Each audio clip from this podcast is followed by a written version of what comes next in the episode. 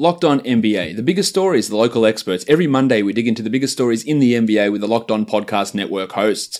Today, we'll stop in Charlotte to speak with Walker Mehl of Locked On Hornets about Charlotte's improbable push for a playoff spot in the Eastern Conference. We'll speak with Josh Bass of Locked On Nets about Brooklyn locking up and finalizing their spot in the 2019 NBA playoffs. And lastly, we go to John Karalis of Locked On Celtics about a couple of injuries suffered by some key Boston players in Sunday's loss to the Magic and how that portends for the Celtics playoff push and their matchup against Indiana in the first round. It's all coming up, the biggest stories with the local experts on Locked On NBA.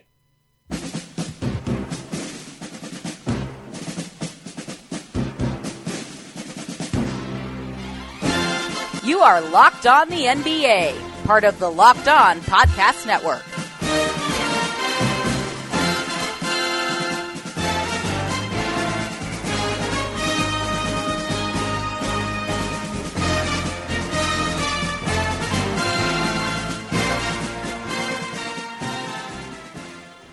Hello and welcome to another episode of Locked On NBA. I am your Monday host, Josh Lloyd. I'm also the host of the Locked On Fantasy Basketball podcast and the lead analyst at basketballmonster.com. We are two NBA days away from the playoffs being all set and finalized. Some interesting stuff happening across a really busy Sunday. We're going to touch on a few of those playoff matchups and playoff uh, pushes in this episode. So let's get to it. Now let's bring in one of the hosts of the Locked On Celtics podcast coming to us live on location from the uh, TD Garden. It is John Karalis. The Celtics, uh, one of the first playoff matchups that we know is going to occur now as the Celtics are going to take on the Indiana Pacers in the first round of the playoffs. They lost the Orlando Magic today, John. But first of all, I want to start with a couple of injuries that were suffered today by a couple of key members of the Celtics starting five. Both Jayson Tatum and Marcus Smart got hurt today. Can you give us the latest on the status of both of those guys? Yeah, Jayson Tatum suffered what they're calling a bruised shin, and that was something, according to Brad Stevens, that he had before the game even started, and went through shoot around, went through warm ups, and nothing was bothering him. Then the game started, and for some reason, something bothered him, so they pulled him out. Marcus Smart, after a little bit of confusion, initially diagnosed as a, a hip contusion, then a strained oblique it now is being called a bruised oblique, not strained. And I think that would significantly change the time frame of the recovery. But right now, that's what they're saying. It was a bruise. He was hit in that oblique area and it was spasming. And that's why he went down and that's why he needed help getting off the floor. So both guys are going to be reevaluated in the morning and I, I never expected those two to play against Washington anyway. That's a completely meaningless game that no one of any significance will play uh, unless they need the bodies. But uh, they'll they'll look at those two guys. It seems right now that the Smart injury isn't quite as bad as it was initially made to seem. So, but we'll get confirmation on that after some imaging. Yeah, look, when Woj tweeted out that it was a strained oblique muscle, that makes you think you're not games, but potentially weeks. Like that's a that's a key injury. That's a core muscle injury, and strains can be you know, significant. There can be significant tears in those muscles. So there's a big difference between that initial report of a strain and then a subsequent follow up by Brad Stevens of calling it a bruise. If Jayson Tatum was dealing with that issue in his uh, shin before the game, why would he bother have even been out there? I, that's a great question. Uh, as far as Brad Stevens said, he didn't know about it. That nothing nothing was made of it. That uh, Tatum went warmed up, did everything, and he was fine. And he said he was fine. And it's not that Brad Stevens said that he knew about it and let him play. It's that Stevens says he didn't even know about it. So once he felt weird, I guess is the way they put it. Once he felt weird jumping, they pulled him out and sent him back to the locker room. Hard to say because contusion can mean a lot of things, and it could be a symptom of something. It could feel like a contusion, but be something else. So Brad Stevens really downplayed both injuries, but he, he definitely said he was unaware of the Tatum thing before the game this may seem a little bit conspiratorial, but how much do you think that Brad Stevens downplaying both of these injuries, especially after that report of the Marcus Smart suffering a strain come out of him, saying, no, no, no, it's just a bruise, he's walking around the locker room.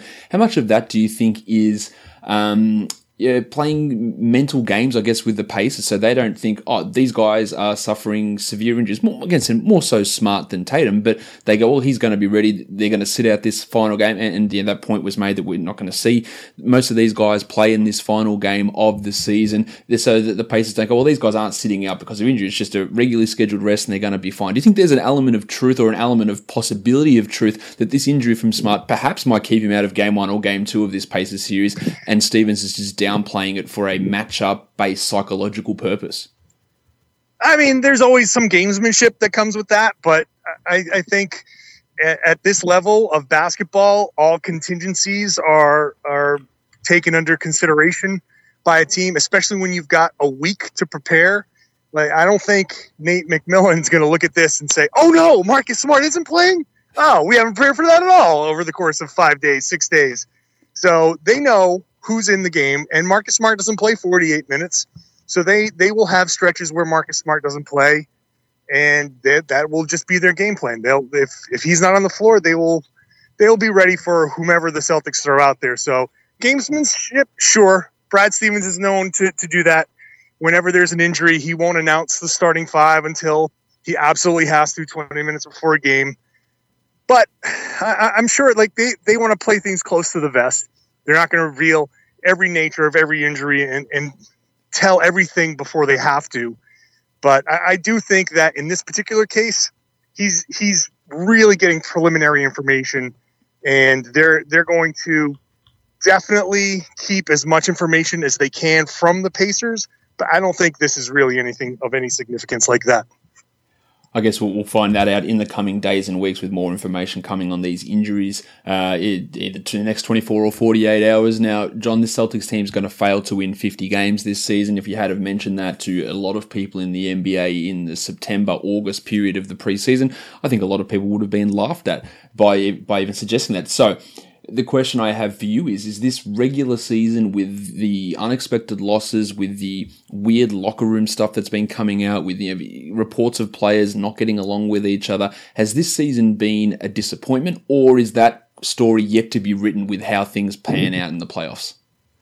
Yeah, it's it's a disappointment up until now, but I think it's very likely possible anyway that there are still a few chapters here to be written and sometimes a disappointing first few chapters give way to a more pleasant final few, at least from a Boston perspective. So they do have an opportunity, and I've seen that come up from time to time. I've seen the positive stuff come up and present itself with these with these guys. It just hasn't come up often enough. They have the opportunity to play well, play connected. Uh, I think some of it may coincide with fewer minutes for Terry Rozier and fewer minutes for Marcus Morris think the playoffs will give Brad Stevens an opportunity to play some of the combinations that he wants rather than some of the combination that he's had to throw out there to manage minutes. I mean, you have to consider an 82 game season is a long time. You can't play Kyrie and Al Horford 40 minutes a game for an 82 game season. So certain guys have to play. They also had the element of Gordon Hayward's injury, which seems to be mostly resolved at this point. And he's, I had to put a number on it, maybe 80% back or so. And if that's accurate, then that gives the Celtics an element that they haven't had for all but the past two weeks of the season. So there's a strong possibility that the Celtics can figure some stuff out just by virtue of playing the right guys the right amount of minutes and getting a more uh, explosive, more productive Gordon Hayward. And on top of that, a, a Jaylen Brown who's been fantastic over the past few months of the season. So it's in there for the Boston Celtics. I, I can see why some people might say they'll, you know, wait till they, they, they see it. Um, that's certainly true of these guys, but they they definitely have an opportunity here to to rewrite a lot of things that have been said about them and, and change the the tenor of the conversation. All right, well, John, you will have all of that covered over with the other members of the Locked On Celtics podcast over the course of the next uh, either few weeks or few months more, hopefully for Celtics fans as they head into this first round matchup with the Indiana Pacers. Everyone, check out Locked On Celtics. And John, thanks for jumping on Locked On NBA with me. You got it. Thanks. Don't forget to subscribe to this podcast and any podcast across the Locked On Podcast Network by checking out the Himalaya Podcast app. You can search Locked On and find your favorite show right there on that Himalaya Podcast app.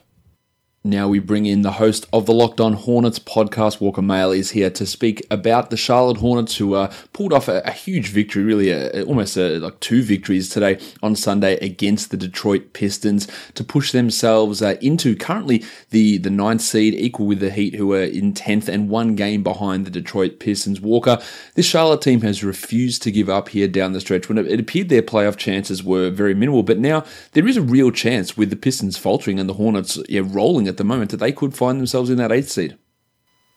It's been remarkable this roller coaster that we've been on with the Hornets. So after the second loss that they had to the Miami Heat, remember they won a couple of the games early against Miami, and then the second loss that they had I was willing to bow out of the playoff race. I thought it was over. And then certainly when they went on that losing streak where they lost to the Lakers, where they had a couple of that that lost to the Utah Jazz, I, I just thought there was no way that the Hornets would be back. They, I think, had a three percent playoff chance according to 538 just a week ago, not even a, a couple of games ago. And now with this win against Detroit, they have a real shot to make it to the postseason. They're up to I think 31 percent which is a significant increase. And if Orlando loses to the Boston Celtics tonight, then the Charlotte Hornets control their own destiny. It was a race to 40 wins after a while, and nobody was able to get above 40 wins. The Detroit Pistons now, I think, on a four-game losing streak with their loss to the Hornets. And Blake Griffin, while they do have an easy schedule playing against the Grizzlies and the Knicks, Blake Griffin did not look healthy today. Seemed to settle for a lot of three pointers. I think 11 attempts from behind the line, and you could see that he wasn't exactly uh, 100% healthy out there. And and so who knows what the Pistons are going to do? But as long as the Orlando Magic lose to the Boston Celtics tonight, then the Charlotte Hornets can absolutely they'll control their own destiny with a game against Cleveland on the road and then it's back to play at home against the Orlando Magic, second night of back to back. It's been incredible that they actually have a legitimate shot at this after I and a lot of other Charlotte Hornets fans had written them off a couple of times already in the second half of the season. So obviously they're expecting to get that win against the Cavs. I don't think anyone should be too surprised by that. But that last game against Orlando, again, as you mentioned about this Orlando uh, Boston game, we'll see how that one pans out.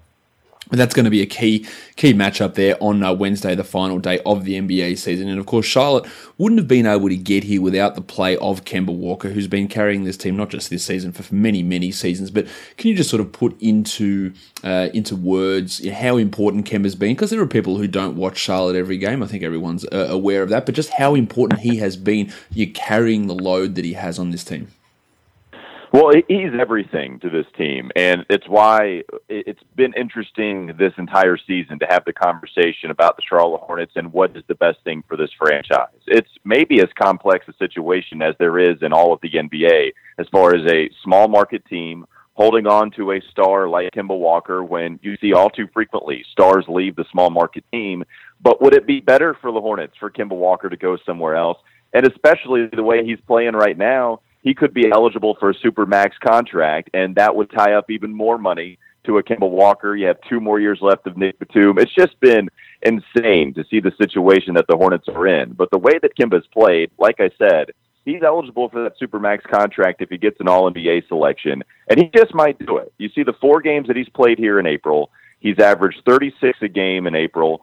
55% from the field, 48% from three point range, and the free throw lane. Uh, he's been getting to the free throw line quite a bit and hitting those as well. He's been incredible in the month of April so far, and, and really the entire season. You know, he's a bona fide All Star. You know, three straight All Star appearances now after he got this one, and he could be looking at his first All NBA selection. And when you look at other guys like a Bradley Beal and a Klay Thompson, you know, I, I think it would have taken, I think it will take a Kemba Walker playoff appearance to do so. If people see the way that he's been playing all year long and they see the strong finish that he's having to the season right now, and if the Hornets get in, then you might just have to give it to Kemba over a Bradley Beal or a Klay Thompson. And if that's the case, then it makes Charlotte's decision uh, a lot more interesting. It, they're in a weird space where it just might be better for Kemba to not get an All NBA selection, but of course they're going to hope for the best for their star player. I mean, he's the best player in franchise history. It's a weird space the Hornets are in, but Kemba, he's been unbelievable the last few seasons. Certainly, this one has been his best, and the Hornets have relied on him heavily to get them to the playoffs. And man, he actually just might do it after a lot of times I think we've doubted him.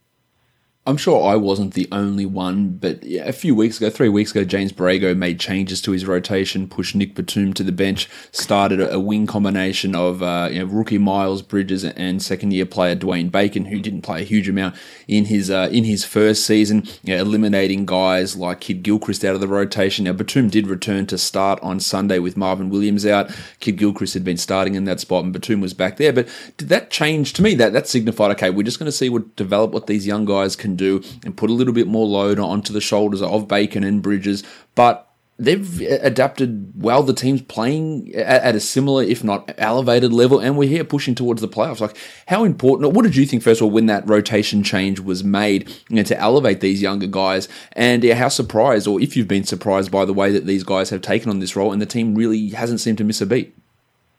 Well, I thought it was certainly it was easy to tell that it was again after that second Miami loss. A lot of people felt down like that was it. After they lost again to Miami, then that was going to be the last shot that they had to get to the playoffs. They lose to Philadelphia the very next game by 4 points and certainly everybody wrote them off. And then that's when Borrego starts to go to the young guys. I thought it was the right move you know, go ahead and get the young guys in there. Play your Dwayne Bacon's, your Miles Bridges a lot more minutes. Go ahead and throw Malik Monk out there again, who had been out of the rotation quite a bit for quite a long time. Devonte Graham goes in. And just crazy young players that it's it's obvious to me when you go that route that winning is not your number one priority anymore. It's developing the young players for the future. And yet this was a weird thing where they go on a four game winning streak. They had not had one four game winning streak all season long or longer. It was only three game winning streaks that they had.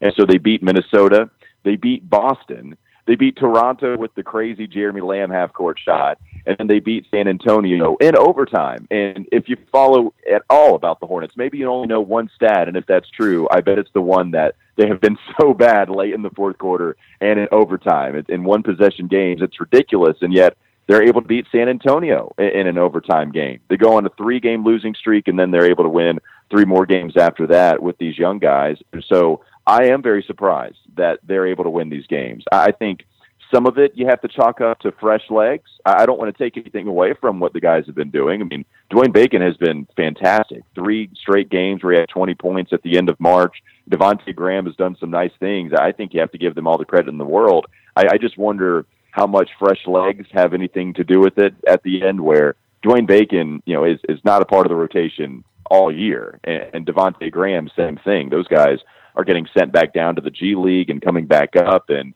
uh, a lot this season. You know, Malik was a guy that again was out of the rotation quite a bit. Miles Bridges, even though they put him in the starting lineup, Nick Batum was still getting a lot more minutes when they made that move. So I, I wonder how much. But we joke about it on the podcast. Uh, it's the freshest legs in the NBA, but it's a lot of fun. And now the Hornets, because of the play of the young guys and Kemba Walker, they're looking at a real shot to get in. Well, it's going to be interesting to see how this pans out. There is uh, only two games left for the Hornets, yeah, coming right down to the wire here for the playoffs. If you want to hear more about the Hornets' perspective on these last couple of games and their push to fight into the eight seed, check out Walker and Locked On Hornets wherever you find your uh, favorite podcast. Over, uh, of course, number one on that Himalaya podcast app. Walker, thanks for jumping on Locked On NBA with me. Yeah, thanks so much for having me, man. I appreciate it. Now it's time to bring in the host of the Locked On Nets podcast. Josh Bass is here to talk about the Brooklyn Nets clinching a playoff spot in the 2019 NBA playoffs, something which uh, I guess in the preseason, last season, any time in the last two, three years would have seen uh, seemed almost impossible. But here we are. The Nets have made this push through. I think last time I had you on Locked On NBA, Josh, we're talking about just how tough of a schedule Brooklyn had to close out the season, but they've done it and they are uh, in the playoffs. Yeah, they did, Josh, and it's been a, a long four years for the Nets. Um, but really, it's been a remarkable kind of rebuild that they've done on the fly here. You know, the schedule was definitely tough. Uh, they caught a break um, being able to play Milwaukee on Saturday when they had already clinched up the number one seed. So Giannis was able to sit. And, you know, they needed Giannis to sit because that game was an absolute nail biter. Even without him and Brogdon, they just barely pulled out to win.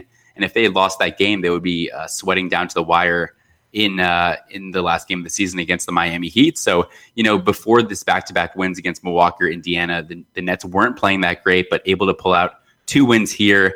uh, the Indiana game, especially a convincing win for them. And now we don't have to worry before that Wednesday game against the Heat and able to uh, rest up a bit before the playoffs. The last five games have seen the Nets take on the Celtics, the Bucks, the Raptors, the Bucks again, and the Pacers. And to come out of that five game stretch with three wins is obviously huge, and it's a big reason why they are now in the playoffs. Currently sitting in the sixth seed, uh, equal with uh, the Magic. We're recording this before the Magic and Celtics game ends, and at the moment, the uh, we've got five minutes to go in that game, and the uh, Magic hold a four point lead, so they could be pushed down to the seventh seed by the end of Sunday's action. Um, is there any matchup in that top four of the Eastern Conference that you feel like Brooklyn would uh, would prefer, or not prefer necessarily, but they would match up better against? Yeah, you know, it's. I think they're going to be a, such a massive underdog against uh, either Philly or Toronto, but the better matchup is clearly going to be Philly. Um, they played them really well this year, including getting two wins. Uh, both of those wins were before the Tobias Harris trade, but the Nets have matched up with them pretty well. I think the one thing Philly struggles with, especially on defense, will be defending those guards that can really score at all levels of the uh, of the court, and that's what Spencer Dinwiddie can do. And he's had some amazing games against Philly. He's averaging, I think it's 24 points and six assists per game this year against them on a ridiculous 58% shooting from the field and uh, over 60% on threes. He had a 39 point game against them. And he's really Brooklyn's best hope. You know, D'Angelo Russell is going to have a consistent output, but if Dinwiddie can get going against Philly, he could be the X factor. And when you look at a team like Toronto, even though the Nets have beaten them this year also in an overtime game, they just don't have the horses over uh, what could be a seven game series to match up with Kawhi Leonard and Pascal Siakam at the same time. Um, and if they're able to control one of those guys, it's pretty likely the other one will be able to go off for a 25 or 30 point game and really uh, just Nets don't have necessarily the depth to be able to match up with the variety of lineups that Toronto can throw at, at you. I want to talk about a guy who probably doesn't get spoken about much with this Brooklyn team, and that's Jared Dudley, who uh, started out the season as the starter, hurt his hamstring, was out, and then came back and was out of the rotation, and now he's moved back into this bench role where he's playing 20 minutes a night. But over the last week, the last two games especially, he has been pivotal for this team. You know, taking some of those minutes that DeMarre Carroll was playing, taking some of the minutes that Treveon Graham was playing, and, I guess um, helping to offset the, the, loss of Allen Crabbe, who had that knee surgery. How important has Dudley been? We know what he does off the court. We know what he does in the locker room. We know what he does on social media, going out there and, and defending this team and constantly, you know, really you know, bigging up all his teammates. But on the court, just how good has he been, especially in these last couple of games? Oh, he's been huge, Josh. And, you know, it, it's funny because at the start of the year, we loved having Jared Dudley on the team, but it seemed like he was washed up and that he shouldn't be getting minutes. And the resurgence he's had kind of, I think, starting really at that uh, December game versus the Lakers, where he had that huge uh, shot to put them away. Uh, it's been remarkable. And he's just such a smart player that he can compensate for his complete lack of athleticism at this point. He knows the right spot to be on defense. He's making the smart rotations, the extra passes. Uh, and he's been huge. A game against Milwaukee, he was pretty much the sole reason that they were able to pull out a win. He had 16 points in uh, 23 minutes, hitting clutch threes, getting to the free throw line six times, something that you won't expect from a guy like Jared Dudley. And he was a plus 19 for them. So with kind of the the Nets being thin at the forward spot, Rodi Kurucs, I think you and I are both very high on his potential long term, but he is an inconsistent player. DeMarre Carroll looks like he's wearing down and uh, had a slight hand injury against the Pacers. Rondae Hollis Jefferson's out of the rotation. You don't know what you're going to get from Treveon Graham. The Nets are have had to rely on Dudley and just um, using his intelligence to compensate for uh, a lot of their younger guys making um, constant communication errors on defense. He's been huge for them. And it's, yeah, I guess it was a bit underrated that he did miss that time and how important he has been mm-hmm. since returning to this squad. What's the what's the buzz like with Brooklyn Brooklyn fans on Twitter? You know, local media reaction to this team making the playoffs because it was seen as an NBA almost wasteland for these couple of years. No draft picks, no hope, no future, all that sort of talk. How is the Brooklyn community, whether that is again online or local, getting behind this team as they you know are going to be making this appearance through April and, and playing May basketball? Mm-hmm. Yeah, no, my, my Twitter timeline right now is just absolute euphoria. Um, and you when you look at these other teams they're kind of in in the mix with for those last few spots, whether it be Orlando and Charlotte, um, those teams are kind of in that NBA wasteland, if you will. But for the Nets, they had no expectations this year. People were thinking best case scenario, maybe 35 or 36 wins, but looking at everything that's happened, um, whether that's D'Angelo Russell uh, making that All Star appearance and really taking a huge leap to be uh, a very good long term piece for this Nets team. Spencer Dinwiddie continuing his emergence as one of the top six men. Rodi Kurucs being a draft steal. Uh, to be able to, to kind of have all that and also cap it off with a playoff appearance and guaranteed at least a 500 record, everyone is just absolutely thrilled and kind of using this as a launching pad for what could be an interesting destination for free agents this summer. Um, and really, you know, these last few years have been so tough for Nets fans, and being able to have a playoff berth to show for it just a few years after they were 20 and 62 and just a disaster of a team with no real long term pieces on it. Uh, it's it's pretty cool to see, and I think the fans and media have really gotten behind this team it is going to be really interesting to see how they do in the playoffs. We, we, know that they can mix it up with any team in the Eastern Conference, give them a, a, bit of a shake, and we'll see how that all pans out throughout the NBA playoffs as D'Angelo Russell looks to take his team uh, maybe past that first round. Who knows how things shake out? Josh will have that all covered for you over on Locked On Nets. Thanks for jumping on Locked On NBA with me. Thanks for having me on, Josh. And that does it for another episode of Locked On NBA. Make sure you are subscribing to this podcast, Locked On NBA, on the Himalaya podcast app. You can also find us on Apple Podcasts, Google Podcasts, and on Spotify. And when you're in your car, just tell your smart device to play the podcast Locked On NBA. Follow me on Twitter at redrock underscore and follow the network at Locked On NBA Net. Guys, we are done here. Thank you so much for listening, everyone. See ya.